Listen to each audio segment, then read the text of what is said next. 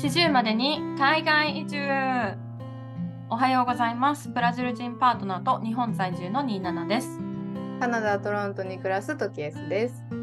ポッドキャストよんじゅうまでに海外移住では、海外留学や国際結婚を得たニーナナとトキエスがよんじゅう代までに海外移住を目指して奮闘する姿を、海外かぶれ要素たっぷりに毎週ご報告しています。さて、第ひゃくよんじゅうよん回目のよんじゅうまでに海外移住です。はい、よろしくお願いします。トキエスってあの、うん、あの、エイチビーオー だったかなでやってたやつよ。うん、あの、そのケーブル、アメリカのケーブルテレビの、うん、あの、テレビシリーズで、ヤング・シェルドンっていうテレビシリーズって見たことあります？あるある、あるし、主演の子にインタビューしたことある。そう、シーズンツーの時かな。うん。ちょっと、何、自慢したいんですけど。っていうのはですね、っていうのはですね、ちょっと、あの、私とパートナーで、最近、その、ヤング・シェルドンのシリーズを、いちから見始めて、今、シーズンろくまであるのかなかな結構、あれやな、次のシーズンで終わりみたいなのは最近見たけど、どの、どれぐらいのシーズン出てるのか、ちょっとわからへん。うん。ろくぐらい。も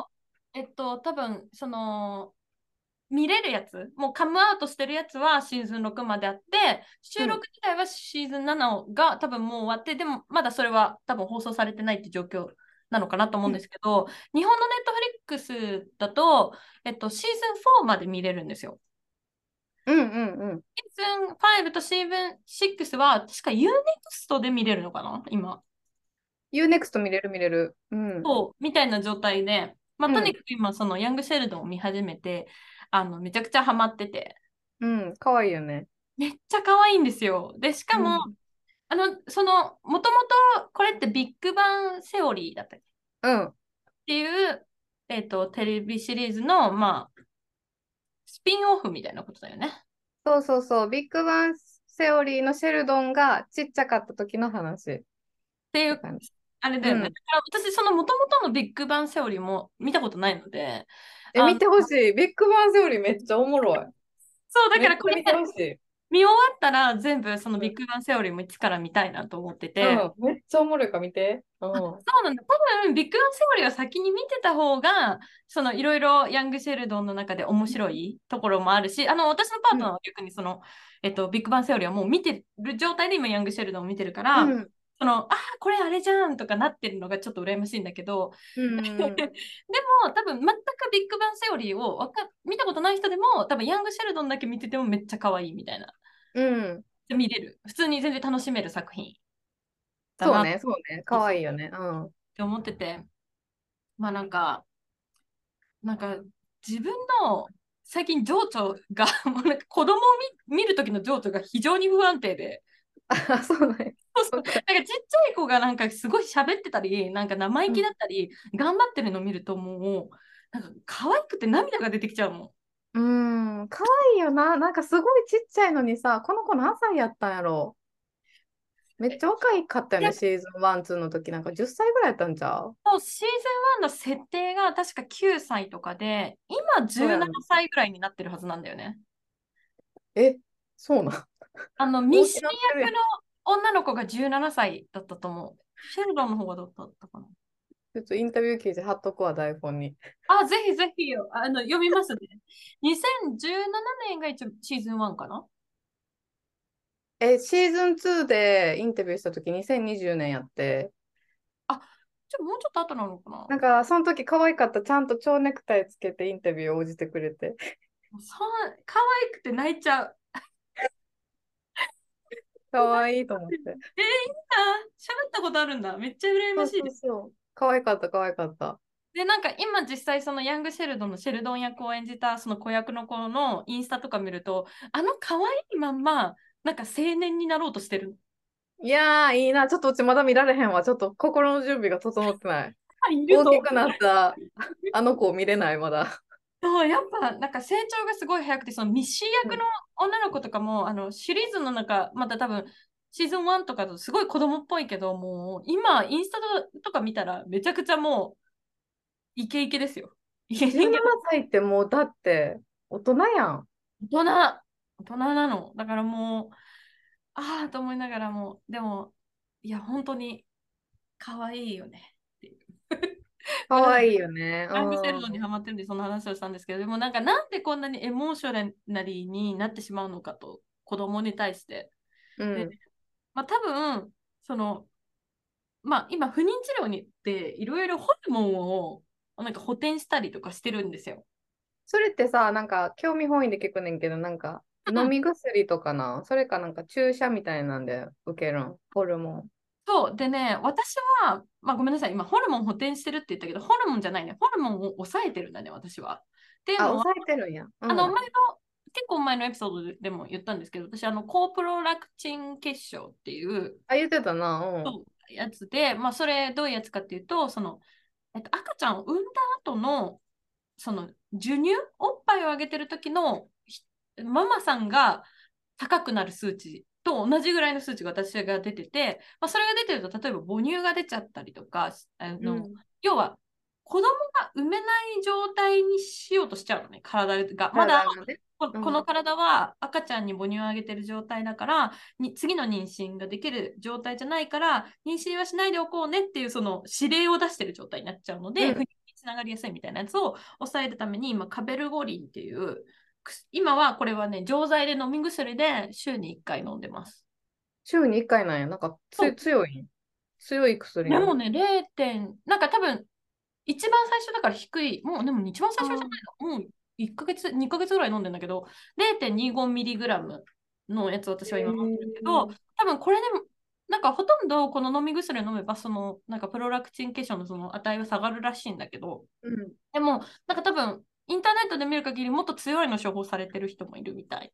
ああ、そうなんや。多分スーツとかに。の体って不思議やな。めっちゃ不思議で、なんかやっぱりそのえっと他のホルモンの値とかもこの間調べて面白くて、それがあとなんか、うん、なんだっけエストラジオールっていうそのホルモン値とか、あとプロゲステロンっていうなんか値とかも調べたんですよ。まあそのふたつはなんか正常範囲内って言われたんだけど、でもなんか多分そういうところでなんかこうちゃんと値が出てない人は、例えばなんかこう別の飲み薬とかなんかテープを貼って黄体ホルモンで補充してとか、そういうことをやる方もいるみたいだし、あとそうなんや。そうなんかまあ不妊治療って大体まあ大きくざっくり分けてよっつステップがあるのね。うん。タイミング法、人工授精、体外受精、顕微授精ってこうどんどんレベルアップしていく感じなんだけど、まあ多分その人工授精、わかんないな、人によると思うけど、まあ体外受精以降の人は多分そういうなんか注射打ったりとか、なんかそういうホルモン、うん、その排卵をしやすいように注射を打つとか、卵胞、その卵の元、卵胞が育つようにホルモンを補充するみたいなのをやる、やるみたい。で、えっと、実は私、あの、まだ産婦人科に行き始めて今何ヶ月だったんだ ?いっかげつはんぐらい ?に か、うんうん、だったんですけど、えっと、その、一回その、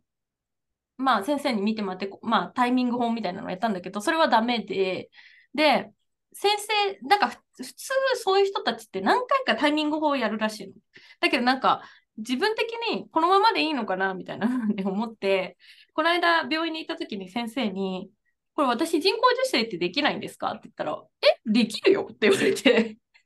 なんや、うん、結構先生のノリが軽くて、えできるよって言われて、え今日やるみたいな、なんか今日いい感じだよとか言われて、で結構本当になんか何の準備もないまま、心の準備もないままその日人工授精をしたできるもんで、なんか人工授精とかさ、体外受精とか言われてもさ、その事柄に興味があったらどう違うのかよく分かんなくない？分からへん、全然知らんで。どう、私も全然知らなくて、でなんか今回ちゃんとそのなんかまあ病院に通いだしてからすごい調べるようになって、まあ、人工授精はなんかえっとまあ、まず病院に行って先生にその自分の卵巣を見てもらって、どれぐらい卵胞が育てるかを見てもらって、いつ排卵しそうかをチェックしてもらうのね。で、その排卵しそうなタイミングで、その自分のパートナーの精子を、えっと、取って、で、それを、なんか遠心、なんか、それも病院によるらしいんだけど、なんか遠心分離みたいなするの、こうやってわーって回すみたいな。うん、で、そうすると、なんか、その、なんか、ちょっと遺伝子的になんか、形が壊れてたりとか、なんか元気がないやつと、その元気がちゃんと正常な精子が分かれるらしいの、分離するのね。で、それで、それをなんか分離して、洗浄して、なんかそのいい部分を、そのままなんかチューブみたいなので、子宮にそのまま入れるみたいな。なんかチューブみたいな見たことある、正直。そう、チューブで、そう、だから痛みは全然ないの。でっかいスポイトみたいなやつじゃない？あのカーテンのカーテンの向こうで行われてるからそうなんやろな。でも気になるかも。でもなんか先生にチューブ入れますからねって言われて、でもなんか何にもそんな痛みとか何にもない感じ。なんか卵管造影検査っていう前言ってた検査の方が全然痛かったかなって感じで、うん、普通のなんか内診と変わらない感じなんですけど、そうだからその人工授精までは要はそのえっと割と自然に近い、自然妊娠と考えていいというか、うん、なんかその、なんて言うんだろう。その、まあ普通にそういう男女がそういう行為をしたときって、男性が女性のこの膣の中でそういう行為をするじゃん。で、うん、普通はそれ、その中で出された精子が泳いでって、子宮を越えて、その、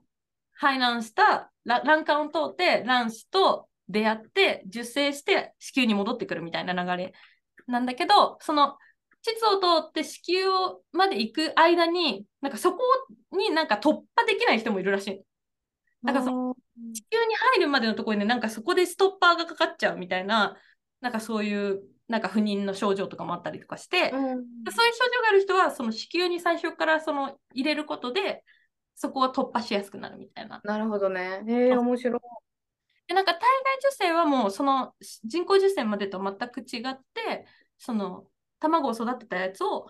手術で取り出して卵を、うん、でそれをその取り出した卵の中で成熟している卵をえっとその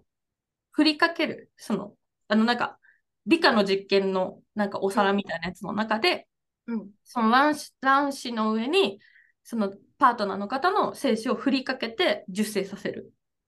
うん、で顕微授精まで行くとその取り出す女性手術でまた卵を取り出した中にもうほんと針を刺して卵子に針を刺してその中に選んだ精子を入れるみたいな感じ。すごいなそれ。だからすごい生殖医療ってほんとすごい奥が深いし、なんか結構やっぱななじゅうねんだいぐらいからこうやっぱりまだ新しい技術っていうかさ医療技術じゃん。でもやっぱ年々年々変わっていくからなんかおも面白いっていう言い方してるかもしれないけど、なんかそのすごい興味深い分野だなと思って。うんうんうん、そうだね、確かに。ちなみにさ、うん、それって保険適用ない？それか。そうそうそう。えっとね、多分前はその菅さんがその不妊治療に関する費用をその保険適用にする前までは多分人工授精で多分に、さんまんかかってたと思うんだよね、皆さん。どちょっと病院前、うん、めっちゃあるかもしれない。なんか周りの友達の話を聞いてて。うん。でももしかしたら病院によってそれぐらい取ってるところもなんかそれに合わせて例えばなんかこの注射を打つとかなんかこの薬を処方するとかやってて、うん、ちょっとそれぐらい値段になってる方もいらっしゃるかもしれないんだけど、なんか私が通ってる病院はいっかいななせんえんぐらいで多分保険が効いてる状態でその金額でしたね。で、なるほど。そうだからそので私に処方されたものとしてはその高プロラクチン血症の薬とは別にその人工授精をやった日にあのなんか筋肉注射みたいなやつでなんか確実にその自分の子宮内に精子がいる間に確実に排卵しなきゃいけないじゃん、うんうん、それを促すための注射みたいなのを打った。なるほどね。なんかそれを打つとなんかさんじゅうろくじかん以内に確実に排卵するみたいなそういうやつだったと思うんだけど、えー、なんかすごい医療って科学だなと思うよ。なんかすごいなと思って。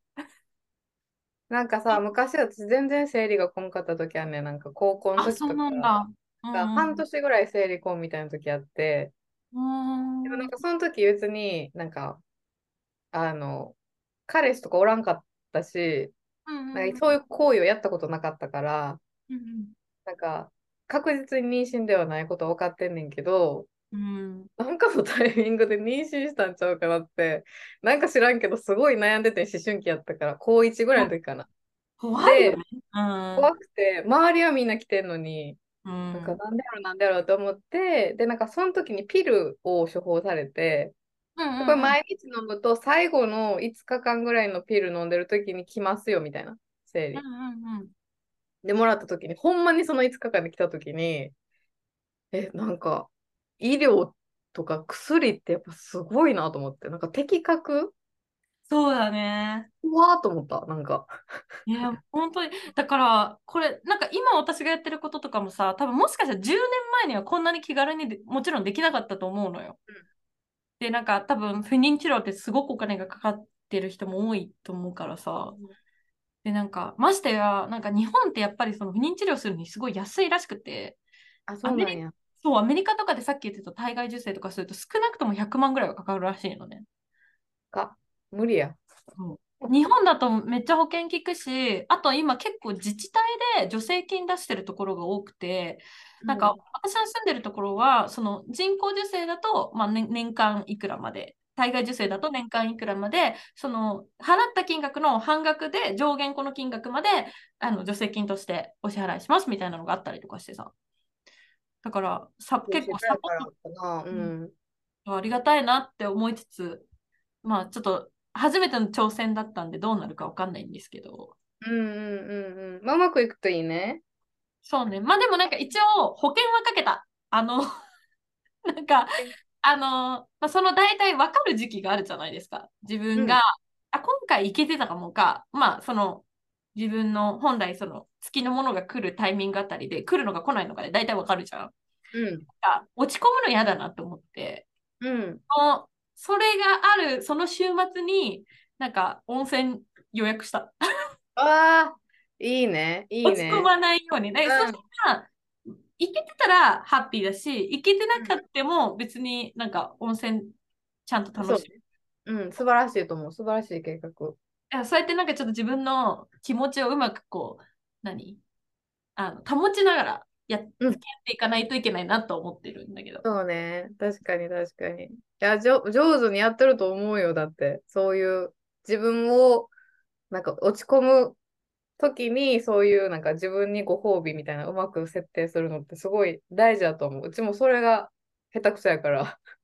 いやでもあのあのあれですよ、意外とあの前回のあのエピソードでトッキースが自分の誕生日にあのブルービートルのクッション買ったって言ってたじゃん。買った、うん。え、届いた？届いた、見せていい？見せて。推し活順調だね。すごい、ちょっと思ってたのと違う。でいっこじゃない、にこある。にこ買った。え、ちょっと待って、あの思ってたのなんか何？推し活のクッションだった。そう。めっちゃ推し活のクッションいっこと、これ、うん、あのカモフラージュ、友達とかが部屋来たときに赤くすいやさにこめな、なんかいっこはもうその主演のシェロシュロだっけ、シュロさんシュロシュロマリエ、そうね、そのメインの俳優さんがもうなんやろ、なんか一昔でいうなんか抱き枕にできるぐらいのサイズ感、トキエスの顔より一回りぐらい大きいサイズでプリントされてるクッションと、あとはもう一個はちゃんとアメコミのキャラクターみたいなクッション。そうでそれがあれね、だから友達が来た時はその白の顔をカモフラージュで隠すわけね。そう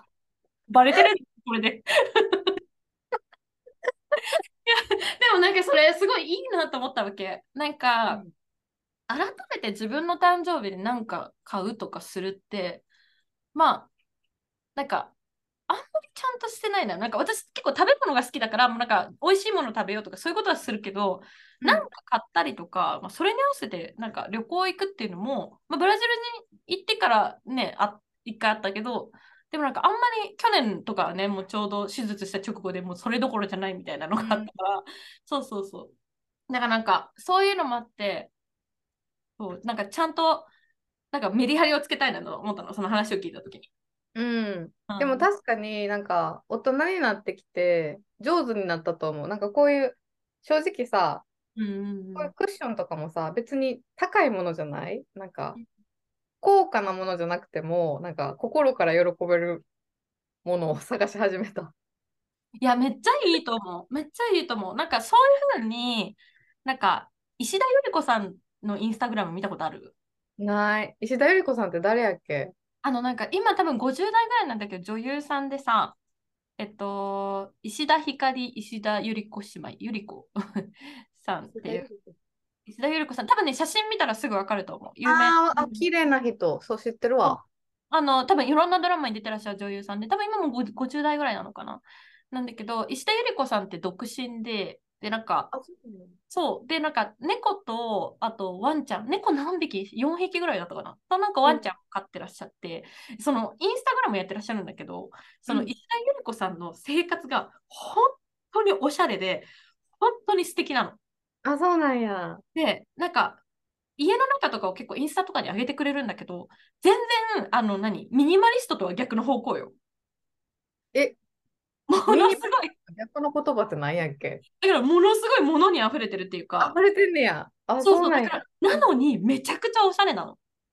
えー、それすごいな。うち絶対できひんわ。もので溢れたらもうぐっちゃぐちゃやわ。コンセプトとか。なんかね、多分それはなんか写真してでも分かる、なんかすごく居心地の良さそうな空間だなって分かるぐらい、うん、なんかおしゃれだし、その多分彼女が好きなもので溢れてるんだよね、家の中が。家具をいっこ取ってもラグをいっこ取っても置いてある小物を取っても全部自分が好きでこだわってるものを置いてるって感じがするの。うんうんうん、なんかそういう生活本当羨ましいと思って。いいよな、なんか好きなものやっぱ部屋にあるだけでテンション違うもんな。全然違う。だからそういう風になんかいっこずつ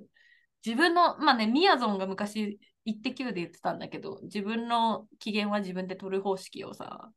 うん、ちゃんとやっていこうかなって思ったっていうね。大事と思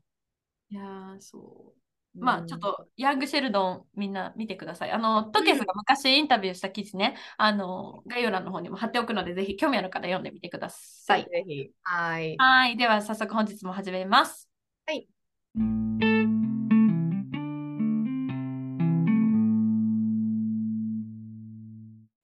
海外かぶれのミドサー女子が伝える今週の海外ニュース。このコーナーでは日本のメディアではあまり取り扱われない海外ニュースから今の世界の動きをウォッチしていきます。えー、今週はトキンスさん、はい、記事を紹介お願いします。はい、えっと、じゅういちがつとおかから、えっと、日本でも劇場公開されてるマーベルズっていう映画があるんですけど、うん、で、あの、アベンジャーズ最強のヒーローって言われてるキャプテン・マーベルの続編、うん、で日本で盛り上がってるかどうか分からないけど、聞いたことある？ニーナナ、マーベルズ。全然分かんないです、これ。あま私があんまりそのマーベルコミック系を読んでないから、うん、あれなんだけど、なんか今回の多分マーベルズに、うん、あの有名な人パク・ソジュンさんが出てるから、多分日本で盛り上がってるかなと思ったけど。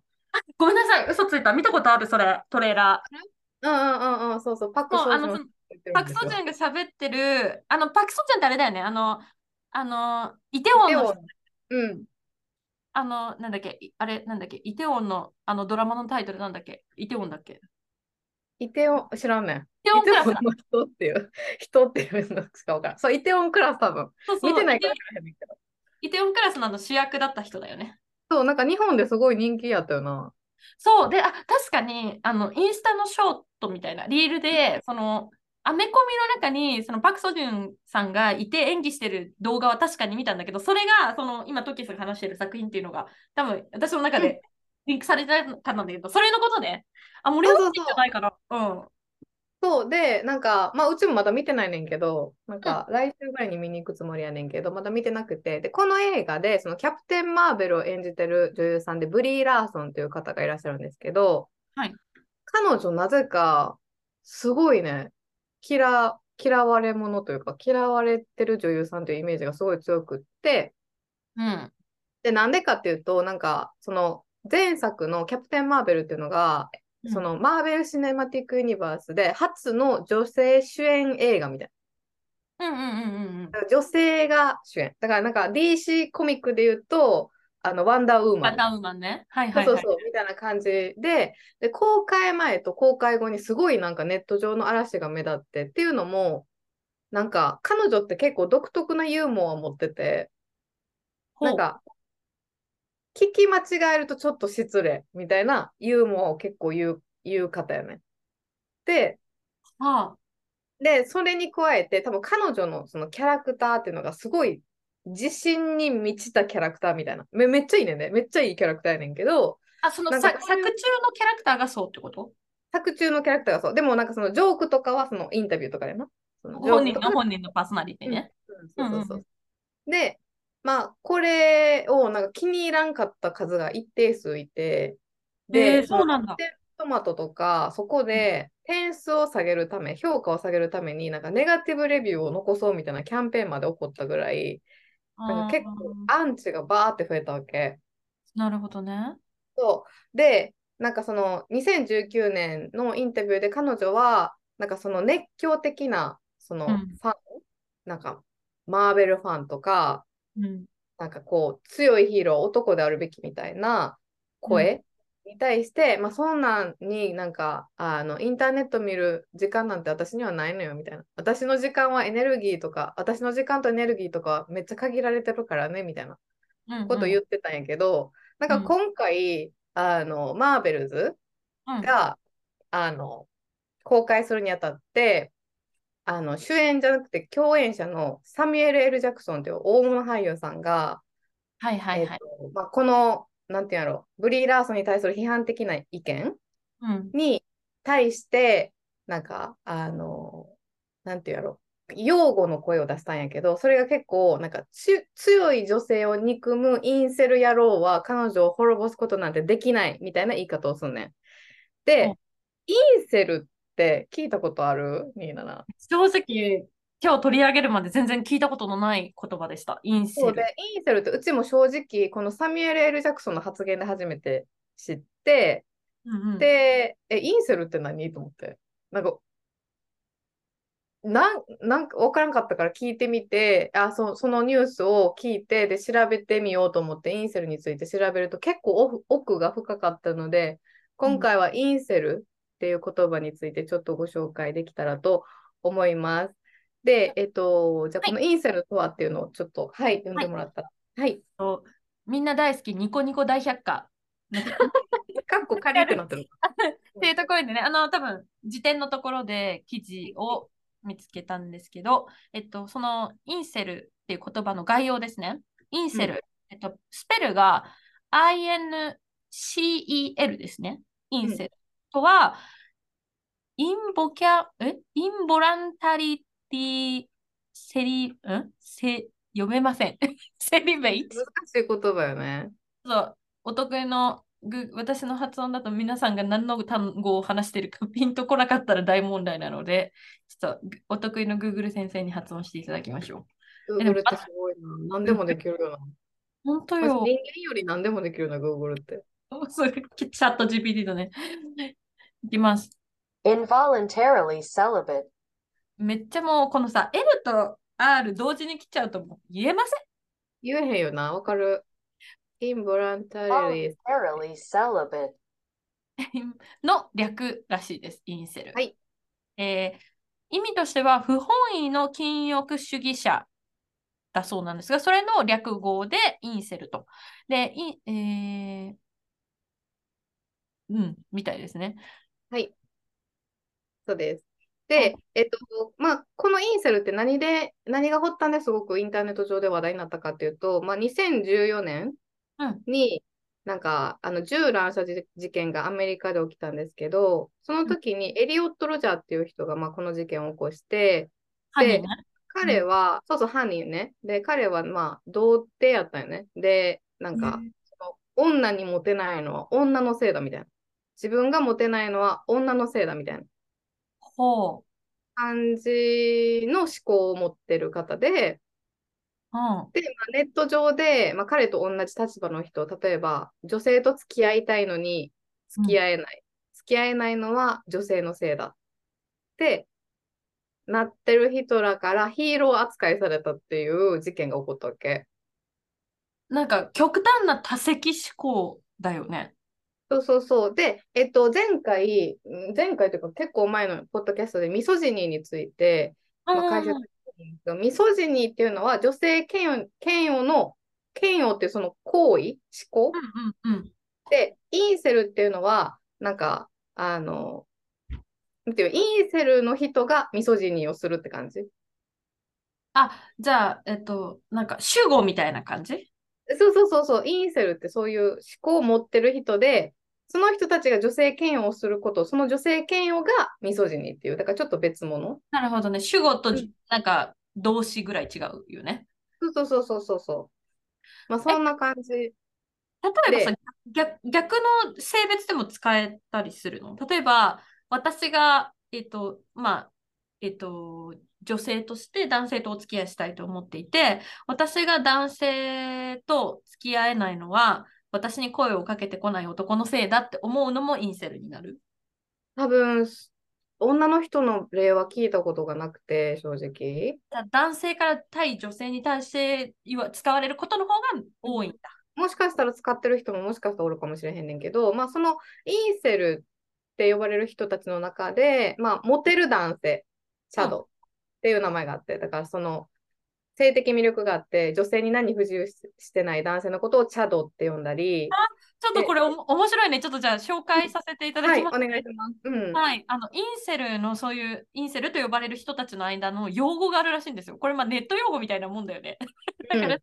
ん、その人たちだけが使う言葉があるらしいんですが、今トキエスが言ってくれたチャドですね、 シャド えチャドは性的魅力があって女性とのセックスに不自由しない男性のことを指すみたいです。で、うん、ステイシー エス ティー エー シー ワイ ステイシーは、えっと、そのそういうチャド的な性的魅力があって女性とのセックスに不自由しない男性の魅力になびいちゃう女性のこと、もしくは、えっと、チャド同様に男性に不自由しない女性のことを指すと、ステイシーね、うんで、えっと、ベッキーっていうのがあって、ベッキーは B、エービー の B ね、 ビー イー シー ケー ワイ ベッキーですね。モテない女性のことを指すと。なんでベッキーがモテない女性なんだろう、不思議。なんでやろうな。うん。で、えっと、フィーモイド エフ イー エム オー アイ ディー は、えっと、っていう言葉があって、それは魅力的な女性というスラングだが、女性はセックスと権有、権力欲に駆られる人間以下の生き物という意味が込められた、えー、意味でも言葉、うん、意味が込められた言葉でもあると、うん、要はめちゃくちゃアトラクティブだけどなんかどうせあの権力となんか色欲に負けるものみたいな、なんかちょっと蔑んだ意味もあるってことね。なんか複雑だね、うん、ある意味ってことだね、うん、そうねそうね。あとクーマーっていう言葉もあって シー オー オー エム イー アール でクーマー、えっと、これは熱狂的な自慰行為者、マスターベーションね、自慰行為者やポルノ中毒者を意味するスラング、フィーモイドを、えー、支持、擁護するものなどに向けて使われると。なんかいろんな単語全部聞いたことないかも。そうやんな。なんかうちもこのなんか調べ始めてやっと知ったんやけど、うん、でも結構北米ではなんかその、うん、エリオット・ロジャーの件で、なんかすごい有名というか、結構インセルって言葉っていろんな人が知ってるっていうイメージがあって、だから普通に使われてる。だから今回サミュエル・エル・ジャクソンが使ったみたいに使われてるみたい、インセルっていう言葉、うんうんうんうん、で、えっとまあ、にせんじゅうはちねんに私がいるカナダ・トロントでも、まあ、そのじゅうにんが亡くなるっていうなんか事件が起きたんやけど、うん、えっとね、その事件がねなんか、マス、え、ちょっと待ってな。えー、っと、そう、で、なんかじゅうにんが自動車でひかれて、うん、なんか、亡くなるみたいな。で、ちょっと読みましょうか、じゃあ。ちょっとこのままインセルとはっていう記事に、そのままちょっと事件の概要、ちょろっとだけ載ってたので読むと、うん、えっと、にせんじゅうはちねんしがつにじゅうさんにちですね、カナダのトロントで、アレク・ミナシアンという人物が、えー、じゅうにんをこう、引いて車で引いて自動車で引いて殺してしまうテロを行ったと、まあ、昔日本だった秋葉原のなんか殺傷事件みたいな感じだよね、うん、なんか個展に突っ込んでてさ、いっぱいどんどん人を跳ねてったみたいな、そういう感じの車で人をこう引いて行うテロをしたと。で、うん、その事件が起きたにせんじゅうはちねんしがつのにじゅうさんにちはそのあたりは ジーセブン の外相会合が行われていたので、世界的にもこの事件がすごく注目されたと。でその後、Facebook に、えっとえー、インセルの謀反はすでに始まっている。すべてのチャドとステイシーを倒してやる。えー、最高の紳士、エリオット・ロジャー万歳という投稿があるのが確認され、インセル思想に基づく犯行だと判明していると。要はこの、うん、カナダのトロントでその事件を、テロ行為を起こしたこのアレクという人物は、そのにせんじゅうよねんのそのエリオット・ロジャーが起こした事件を発端にこう使われるようになって、このインセルという言葉に対して、なんかこうちょっと崇拝、崇拝というか最高の紳士エリオット・ロジャー漫才って言ってるくらいだから、多分彼にすごい神聖を浸水してて、かつそのチャドとステイシーっていう、まあ、チャドはさっき言った通り性的魅力があって女性とのセックスに不自由しない男性、ステイシーはチャドの魅力になびいてしまう、もしくは、えー、男性に不自由しない女性のことを指すから、そういう人たちを、まあ、なんか全部倒してやるみたいなこと言ってるってことだよね。うん、そうそうそう。っていう事件があったってことね。うん、そうなんです。で、えちなみにこのにせんじゅうはちねんのこのバンで運転して群衆に突っ込んだこのインセルの、うん、この名前なんやっけ、アレックさんに触発されたっていう、うん、犯行当時じゅうななさいやった男の子が、まあ、にせんにじゅうねんにトロントのマッサージパーラーで殺傷事件を起こしてて、また別のテロがにせんにじゅうねんに起きたね。そうそうそう。で、まあ、この、うんそのマッサージパーラーの殺傷事件に関しては、まあ、あの判事がなんかそのインセル運動っていうのに初めてなんかあのなんていうの、そうインセルに関連した事件でカナダがテロ犯罪だってみなしたのは、うん、これが初めての件だみたいな話をした。ああ、ちゃんとこう公的にそれをそういうふうにレコグナイズしたってことね、その事件をね。そうそうそうそうやね。だから結構そういう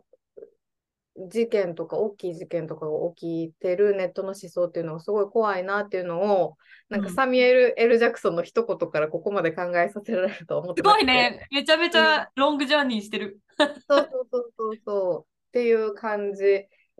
でした。で、その前回ミソジニーっていう言葉を紹介したので、まあ、今回このインセルっていう言葉についてご紹介、うん、はい、させていただきました。ちょっとこうまあ、ごめんなさい、すごく私にとってニューワードなのでちゃんと自分の中にインストールできているか自信がないんですけど、うん、そのネット上でこう、まあ、さっきの、えっと、マ, マーベルズだったっけ、うん、で、えっと、ラーソン女優のラーソンさんを攻撃してる人たちに対してお前らはインセルだってサミュエル・ジャクソンが言って怒ったってことだよね。そうそうそうそうそう。なんかインセル野郎たちには彼女はなんか滅ぼすことできないよみたいな、うんえっと、お前らはインセル野郎だって言い方ではなかったと思う、うん、トケンスがピックアップしてくれた記事があって、バラエティの記事なんですけど、文言としてはインセルデューズ、あ、待ってまだとあれだわ、読ん、読んでもらおう、うん、Incel dudes who hate strong women won't destroy her。でこの her が、えっと、えー、ルイ・ラーソン、うん、そうだねっていうことだね、はい、なるほど。でもなんでインセルのターゲットになっちゃうの彼女が。そのそのさっき冒頭で話してたその彼女の発言だから対象になっちゃうってこと。多分このインセルの人ばっかりが攻撃してるってわけではなくて、サミュエル・エル・ジャクソンがたまたま使ったんやと思う。うーんうん、なんかこんなインセル、なんかその女性をすごく嫌ってるインセルたちが彼女を滅ぼすことなんてできないよって言ったのは、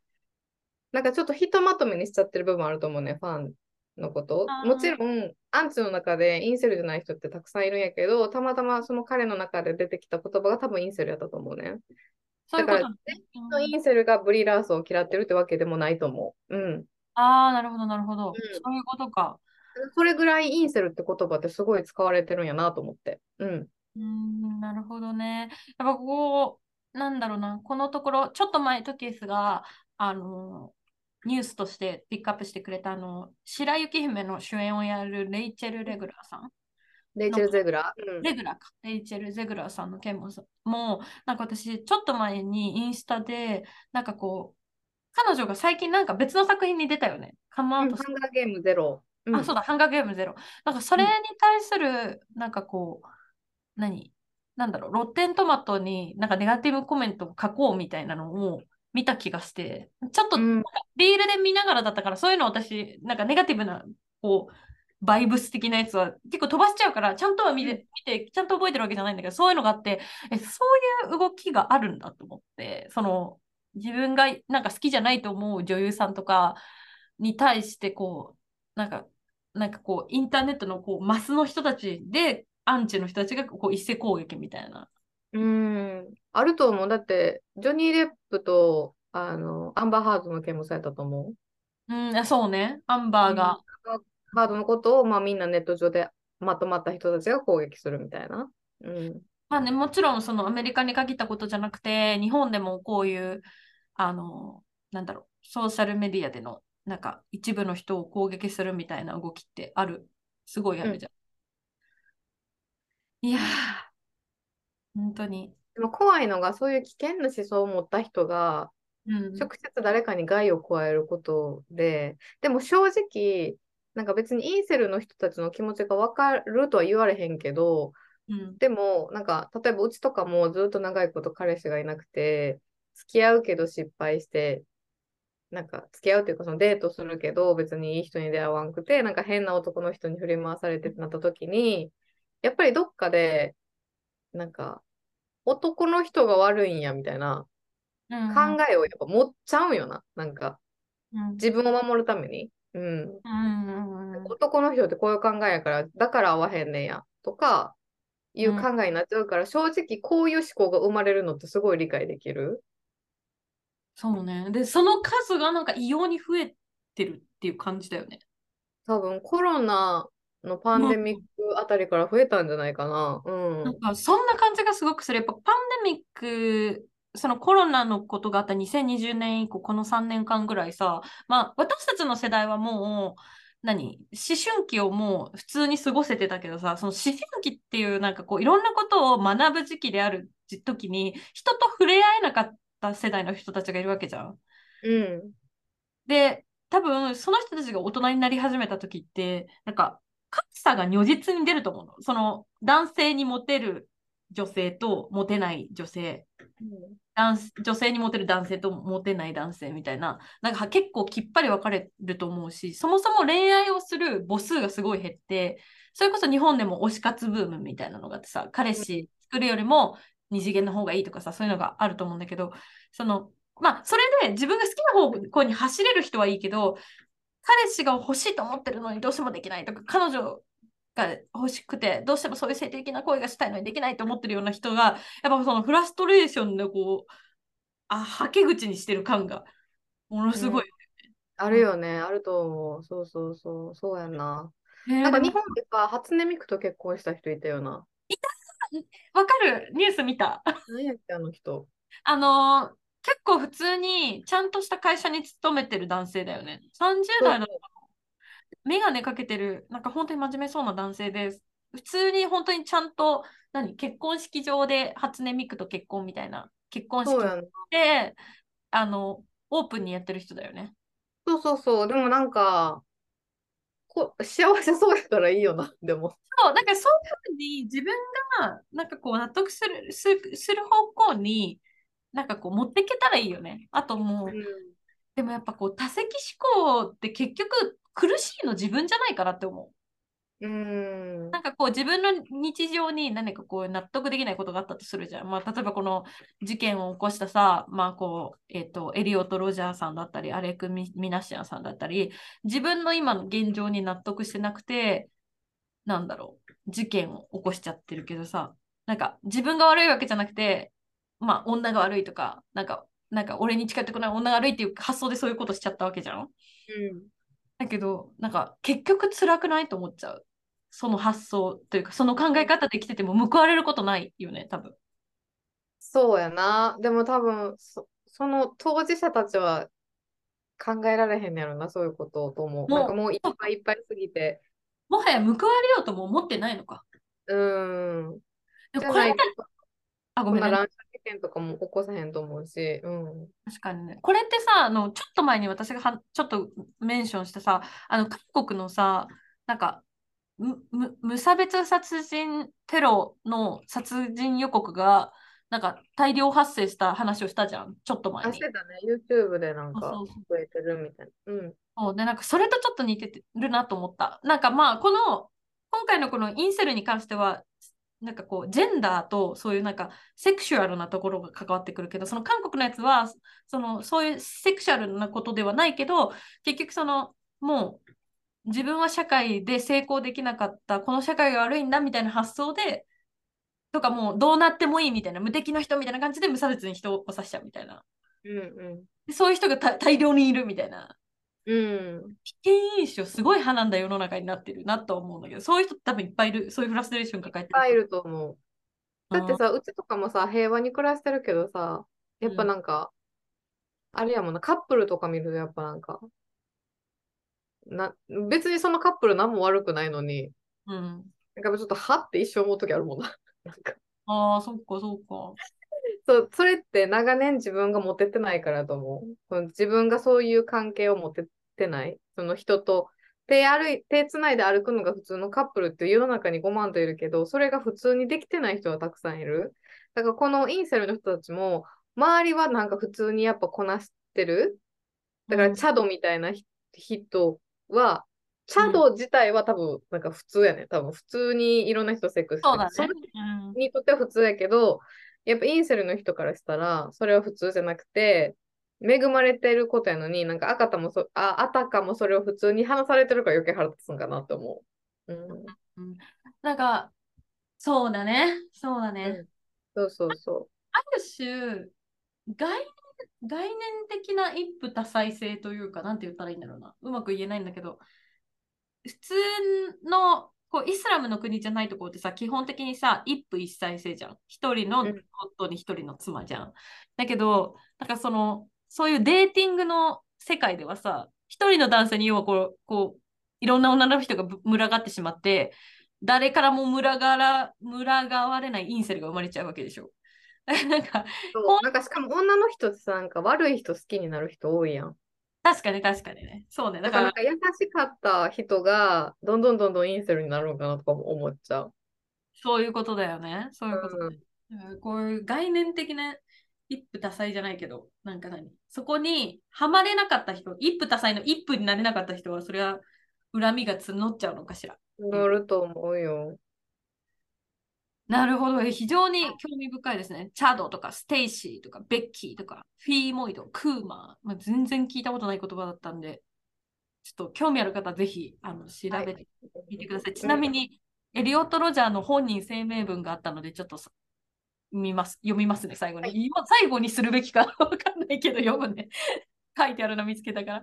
えっと、はいえー、女たちが俺に性的魅力を感じさえすれば幸せな人生になっていたのにと考えると、体中が憎しみに燃え上がる、えー、女どもが俺から幸せな人生を奪った、だから仕返しにあいつらの人生すべてを奪ってやる、それでやっと公平になると。これはエリオット・ロジャーというそのにせんじゅうよねんの、えっと、銃乱射事件を起こしたそのこのインセルの言葉の、まあ、源流の人が本人が声明している言葉だそうです。はい。はい、なんて世界なんだ。うんそうね。難しいよな。だって女の人の気持ちをじゃあコントロールできるかって言ったらできひんもん。そうね。人たちがさ、だからまあ難しいことではあるよなと思う。そう、うん。はい、すみません。はい。いや、めちゃくちゃ面白い。あのき面白いっていうなんか人が亡くなってるからあれだけど、なんか本当になんだろう、新しい知識をインストール。そうやな、うちもなんか、はい、まさかサミュエル・エル・ジャクソンの一言からここまで調べ上げると思ってませんでした。うん、でサミュエルは多分この、えーと、バリー・ラーソンをすごい守ろうとしてね、そういうコメントをしたみたいな感じだと思うので、マーベルファンの人たちはぜひ映画見てみましょう。マーベルズ。はい。はいありがとうございました。はい。はいえー、次のコーナーです。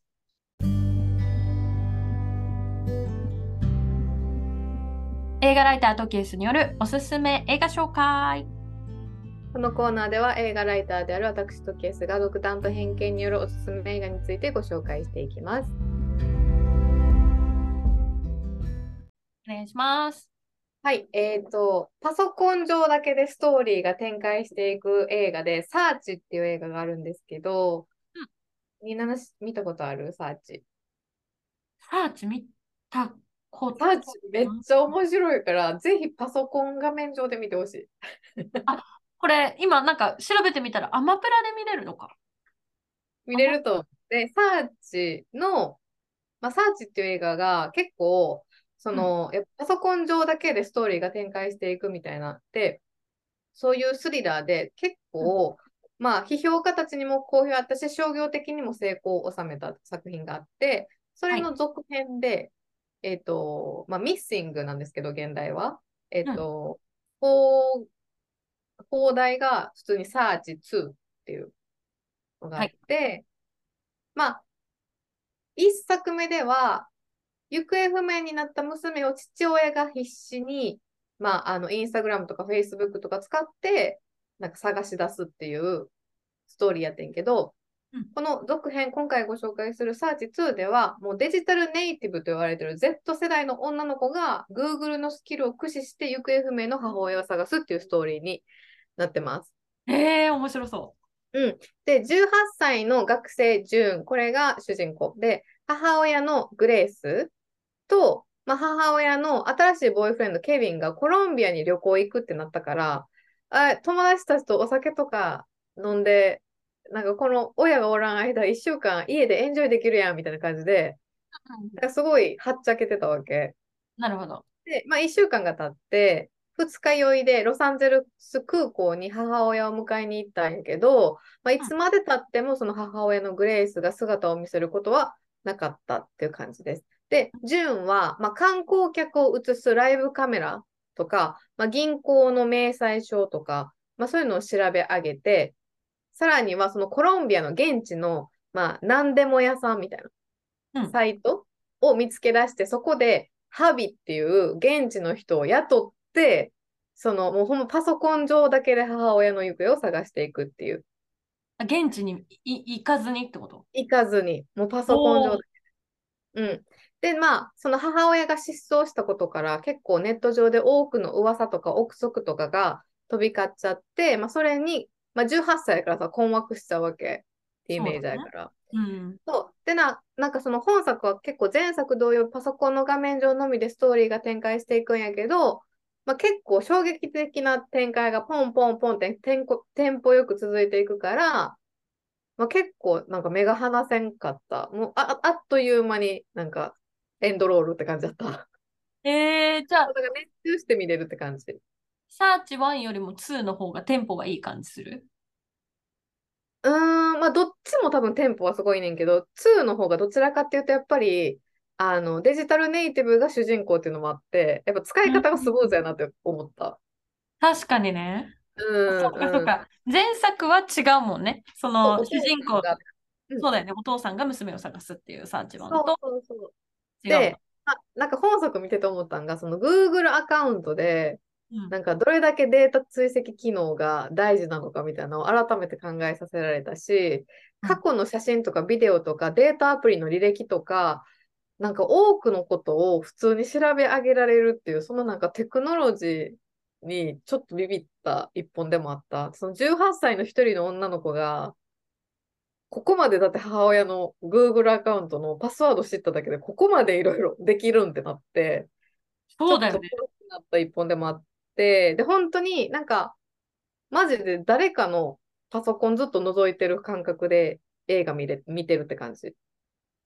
なるほどね。じゃあむしろなんか映画館で見るよりもこう何か自分のデバイスとかで見た方が見た方が絶対楽しいと思う。うん、で盛り上がる作品かもしれない。盛り上がる。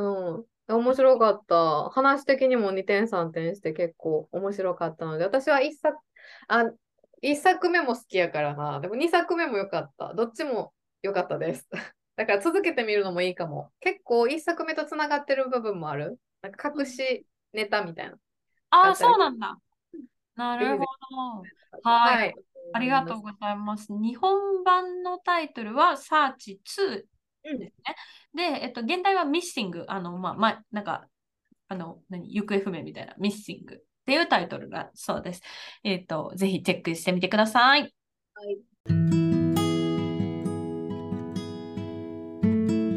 い。はい、ということで今週のしちじまでに海外移住はここまで。感想質問ご意見はインスタグラムのアカウントアットにじゅうななトキースにて受け付けております。フォローの上ぜひチェックしてみてください。はい、ぜひよろしくお願いします。はい、では来週金曜日朝はちじにまたお会いしましょう。ボンフィナウジセマーナ。Have a good weekend。ありがとうございました。